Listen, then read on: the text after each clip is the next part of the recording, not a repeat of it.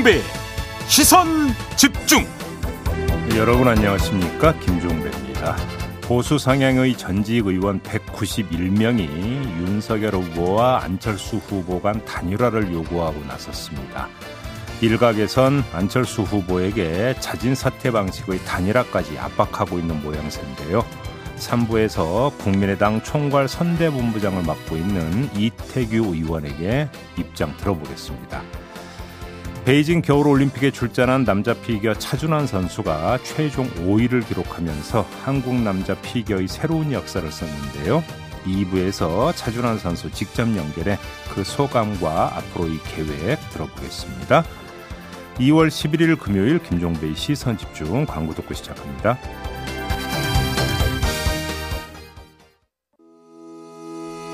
시선 집중은 촌철님들의 다양한 목소리를 기다립니다. 짧은 건 50원, 긴 건 100원인 문자 메시지 샵 8001번, 스마트 라디오 미니와 유튜브 라이브로도 시선 집중과 함께 하실 수 있습니다.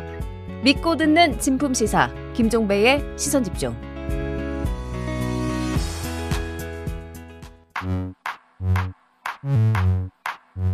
뉴욕에 뉴욕 타임즈가 있다면 시선 집중에는 JB타임즈가 있다 촌철살인 뉴스 총정리 JB타임즈 네, 더마카와 함께 시선 집중의 문을 열겠습니다. 어서 오세요. 네, 안녕하세요. 더마카입니다. 오늘도 삐딱선 정신에 입각해서 주요 뉴스 챙겨 드릴 텐데요. 네. 유영상님이 거의 출근길 승용차에서 듣다가 오늘은 대중교통 출근하는 날입니다. 음. JB 형님께 더욱더 집중할 수 있을 것 같습니다. JB 파이팅이라고 보내주셨습니다. 고맙습니다. 우리 촌철님들의 관심이 있으니까 저희가 이렇게 열심히 하고 있는 거 아니겠습니까? 그렇죠. 네.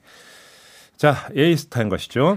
네, 어제 이 시간에 이재명 후보의 배우자 김혜경 씨의 사과 기자회견을 짚으면서 음. 여러 얘기를 했었는데 네. 이후 추가 보도가 나왔습니다. 음흠. 제보자가 경기도 법인카드의 사적 유용 정황 10건을 추가로 공개를 한 건데요. 지난해 4월부터 10월 사이 제보자는 자신의 카드로 음식을 구매를 해서 김혜경 씨 자택으로 배달을 했고 며칠 뒤에 카드 결제를 취소하고 경기도청 법인카드로 다시 결제를 했다. 이런 내용입니다. 예. 이 내역을 이제 언론에 공, 언론을 통해서 공개를 한 건데요. 음.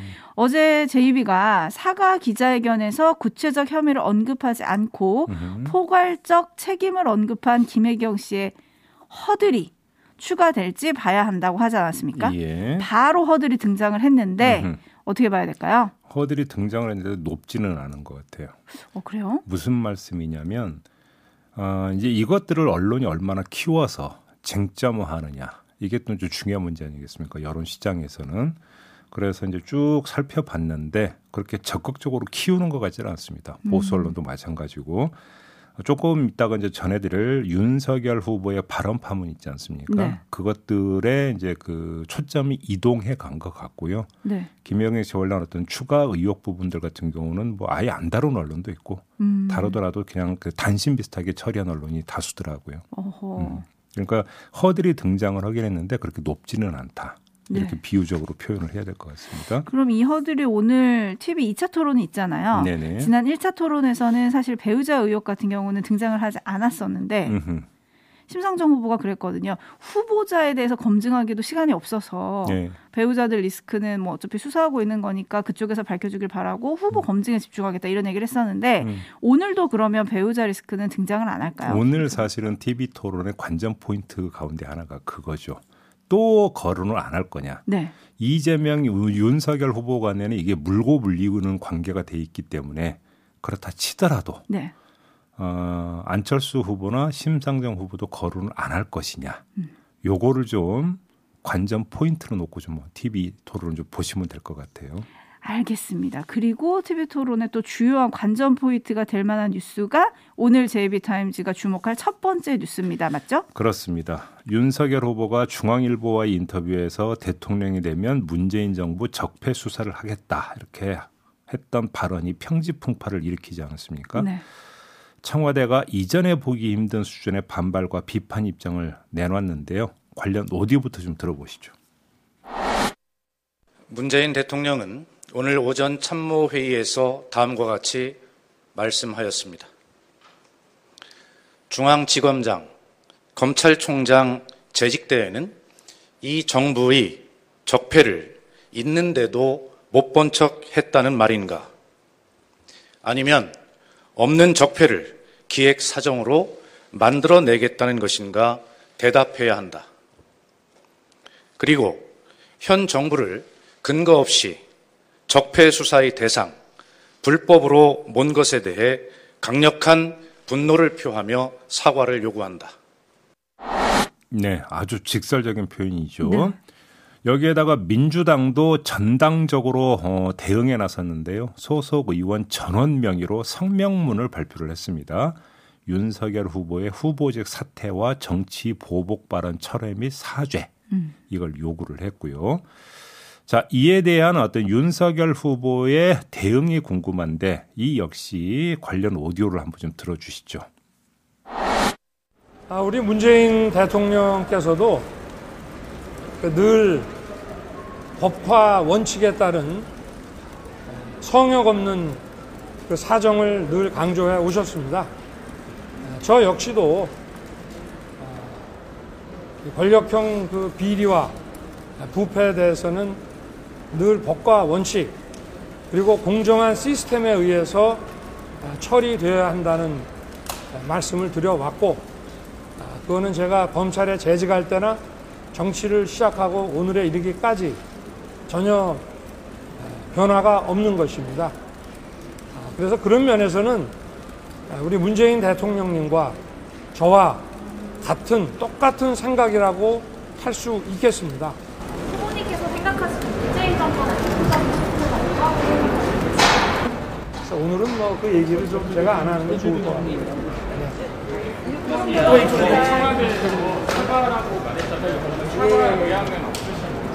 제가 아까 말씀을 다 드렸지 않습니까? 다음 일정이 있어서 이 정도로 하시죠. 우리 문재인 대통령님의 생각과 제 생각이 같다라는 말씀을 드린 겁니다. 네. 네, 우리 문재인 대통령이라고 말을 하는 부분이 음. 좀 귀에 꽂혔고요. 네. 그리고 사과할 의향이 있냐는 기자의 마지막 질문에 대해서는 다 말씀드리지 않았습니까? 문 대통령과 문 대통령의 생각과 제 생각이 같다는 말씀을 드린 겁니다. 이렇게 얘기를 했는데 생각이 사태가- 생각이 같으면 청와대가 저렇게 반응하나요? 사태가 좀 커지는 것 같죠? 그러니까요. 이 발언이 본인의 선거 전략에 어떤 영향을 미칠지 이건 어제 유튜브 연장 방송 청기 누설에서 이미 짚었습니다. 비록 본방은 아니었지만 그래도 이걸 좀 참고해 주시고요. 여기서는 반복하지 않겠습니다. 네. 아, 그냥 이 점만 말씀을 드리겠는데요. 음, 선거 전략에 도움될 게 일도 없어 보인다. 이 말씀만 드리는 걸로 하고 네. 또 다른 점을 좀 한번 짚어보도록 하겠습니다. 과연 조금 전에 들었던 발언이 음, 발언의 정정 또는 우회 사고라고 볼 수 있을까라고 하는 점인데요. 그렇게 보기가 좀 힘들 것 같다라는 말씀을 좀 먼저 드려야 될 것 같습니다. 네. 핵심은 당선되면 어떤 사정과 수사에도 관여하지 않겠다라는 발언이 어제 있었어요. 네. 윤석열 후보의 입에서 다시 또 나왔는데 이 발언은 문재인 중앙일보 인터뷰에서도 똑같이 했었던 발언입니다. 적폐 수사를 하는데 대통령은 관여 안 하고 시스템에 따라서 하는 거다 이렇게 말했으니까 거의 이 발언과 거의 똑같은 이야기를 되풀이했다 이렇게 봐야 되는 거고요. 또 하나 자신의 다짐을 보증하는 수단으로 민정수석실 폐지를 내가 언급한 바 있지 않느냐 네. 이렇게 어제 환기를 시켰더라고요. 그런데 이렇게 되물어 볼 수가 있습니다. 중앙일보 인터뷰를 보면 측근 검사들을 중용해서 보복 수사를 할 거란 우려가 있다라는 질문에 바로 A 검사를 거론하면서 서울중앙지검장을 하면 안 되는 건가라고 반문을 하지 않습니까? 음. 그러니까 만에 하나라도 이런 발언이 현실화되는 상황이 연출된다고 가정을 해보죠. 그럼 민정수석실 폐지가 무슨 의미가 있는 겁니까? 음. 그렇죠. 상황을 종합 정리하면 청와대는 상황 종료를 위해서 깔끔한 사과를 요구하고 있지만 윤석열 후보는 꼬리가 긴 말을 하고 있다. 이렇게 정리를 해야 될 것 같습니다. 네, 이에 대해서 김종인 전 국민의힘 총괄선대위원장도 뭐 적절하지 못했다. 음. 정치적으로 숙련된 사람이면 그런 소리 안 했을 거다. 권력에 취해 청와대에 들어가면 모든 것이 뜻대로만 된다고 생각하는 것이라고 말을 했는데요. 네. 하지만 국민의힘은 오히려 대통령이 이렇게 발끈하는 게 선거 개입이다. 이렇게 지금 치고 나왔거든요. 그러니까 인정을 하기가 힘들잖아요. 그러니까 윤석열 후보가 발언을 잘못했습니다라고 인정을 할 수가 없는 국면이잖아요. 선거 이제 막판으로 치닫고 있는 상황에서 이렇게 되면은 윤석열 후보를 보호하는 방법은 뭡니까? 윤석열 후보에 대한 지적의 부당성을 강조하는 거 아니겠습니까? 그렇게 이해를 하면 되는 거 아닌가요? 음. 촌철님들의 의견을 좀 소개를 해드릴게요. 예. 싱싱이님이 좋은 나라를 설계하는 게 아니고 정치 보복만 생각하는 것 같습니다. 음. 매누님 대선 출마 선언이 당연한 보복각 아니었나요? 뭘 새삼스럽게 라는 의견 보내주셨고요. 예. 캉스님은 윤석열 후보가 언제부터 문 대통령과 생각이 같았나요? 그러면 왜 국민의힘 후보로 갔나요? 라는 질문. 음흠. 반면에 2367님은 깨끗하면 분노할 게 있나요? 음. 적폐는 청산돼야 합니다. 누구든 이런 의견 주셨고요. 예. 2673님은 문재인 정권도 해소 못한 가장 큰 적폐는 검찰 적폐이고 음흠. 그 중심에 윤석열 후보가 있지 않습니까? 음. 라는 의견 보내주셨고요. 네. 그런데 기자들이 어제 물었잖아요. 윤 음. 후보에게 음. 문재인 정부의 적폐가 무엇입니까? 네. 답을 안 했어요. 예. 그런데 옛날 자료를 좀 찾아보니까 지난해 10월 국민의힘 경선 토론회에서 답한 부분이 있더라고요. 음. 원희룡 후보가 법에 따라서 처리하는 것과 정치 보복을 하는 것의 기준이 무엇입니까? 라고 물으니까 예를 들면 조국 사건이라든가 지금 이재명 아수라 게이트 이렇게 저절로 드러난 것은 처리해야 한다라고 윤석열 후보가 말했습니다. 네. 그리고 노무현 전 대통령에 대한 수사는 정치 보복이냐라는 질문에는 음. 전직 대통령을 그런 방식으로 하는 거는 정권에 엄청난 부담이기 때문에. 어리석은 대통령이면 그렇게 하겠죠. 음. 라고 얘기를 했는데 네. 요거를 좀 정리를 하면 조국 일가 비리, 울산시장 선거 개입 의혹, 월성 원전 폐쇄 논란, 음. 그리고 대장동 의혹, 뭐 이런 것들을 현재 문재인 정부의 적폐로 보는 거 아니냐 음. 이런 해석이 나오던데요. 그렇게 뭐 그런 해석에 따라붙을 수가 있는 거죠. 근데 좀 하나 그 추가로 말씀을 드리고 싶은 게 그런 것들의 거의 대부분이 어떤 식으로 수사가 개시가 됩니까? 고소 고발이 먼저 이루어지고 그게 접수가 되면서 수사가 이루어지지 않습니까? 고소 고발된 거를 수사하지 말라는 얘기가 아니잖아요. 네. 그러면 고소 고발 들어오면 그냥 수사를 하면 되는 건데 거기에 힘주어 강조를 해야 되는 이유가 뭐가 있습니까? 그러면서 보복 그러니까 정치 보복이라고 하는 단어까지 등장한 질문에 대해서 아주 강한 의지를 표명을 한 거잖아요. 네. 적폐 수사라고 하는 것들. 그러면 여기서 맥락적으로 그거는 어떻게 이해가 되는 겁니까? 수사에 있어서 기획성이 강조가 된 걸로 받아들일 수가 있는 거죠. 음. 청와대도 지금 그 이 강한 입장을 표명을 하고 있는 게 바로 그 대목 아니겠습니까? 고소고발된 거 수사하지 말라는 얘기가 아니잖아요. 그럼 그러면 그거는 입에 올릴 이유도 없는 거잖아요. 윤석열 후보 입장에서는. 그리고 본인은 이미 검찰을 떠났기 때문에 본인이 입에 올려서도 안 되는 거잖아요. 그냥 지금 검찰에 있는 사람들이 그 접수되면 그냥 사건 배당받아서 하면 되는 건데 왜 얘기하냐라는 거죠. 음흠. 그러니까 그게 정치적 논란을 그러니까 자초를 한 거죠. 그런 점에서. 네. 음. 6646님이 드러난 것은 수사하고 또 나머지는 어리석은 대통령 선택적 정의인가요? 라고 물어주셨고요. 네. 9028님, 그러면 그건 다 한동훈 검사장이 지휘를 하나요? 라고 물어주셨고요. 음흠. 데이지님이 오늘 저녁 토론 잘 보겠습니다. 보고 결정하겠습니다. 라는 의견 보내주셨는데, 네. 한편 오늘 대선이 또 다섯 곳의 재보궐선거가 같이 치러지지 않습니까? 국회의원 재보궐선거. 네네. 예. 어제 저녁에 국민의힘 공천 결과가 전해졌습니다. 네. 종로에는 최재형 전 감사원장을 전략 공천하기로 했고요. 네. 홍준표 의원의 제안이 이렇게 현실화되는 건가요? 결국은 좀 이게? 홍준표 의원의 요구가 뭐 하여간 경위가 어떻게 되든지 간에 결과적으로는? 받아들여진 거잖아요. 네. 네.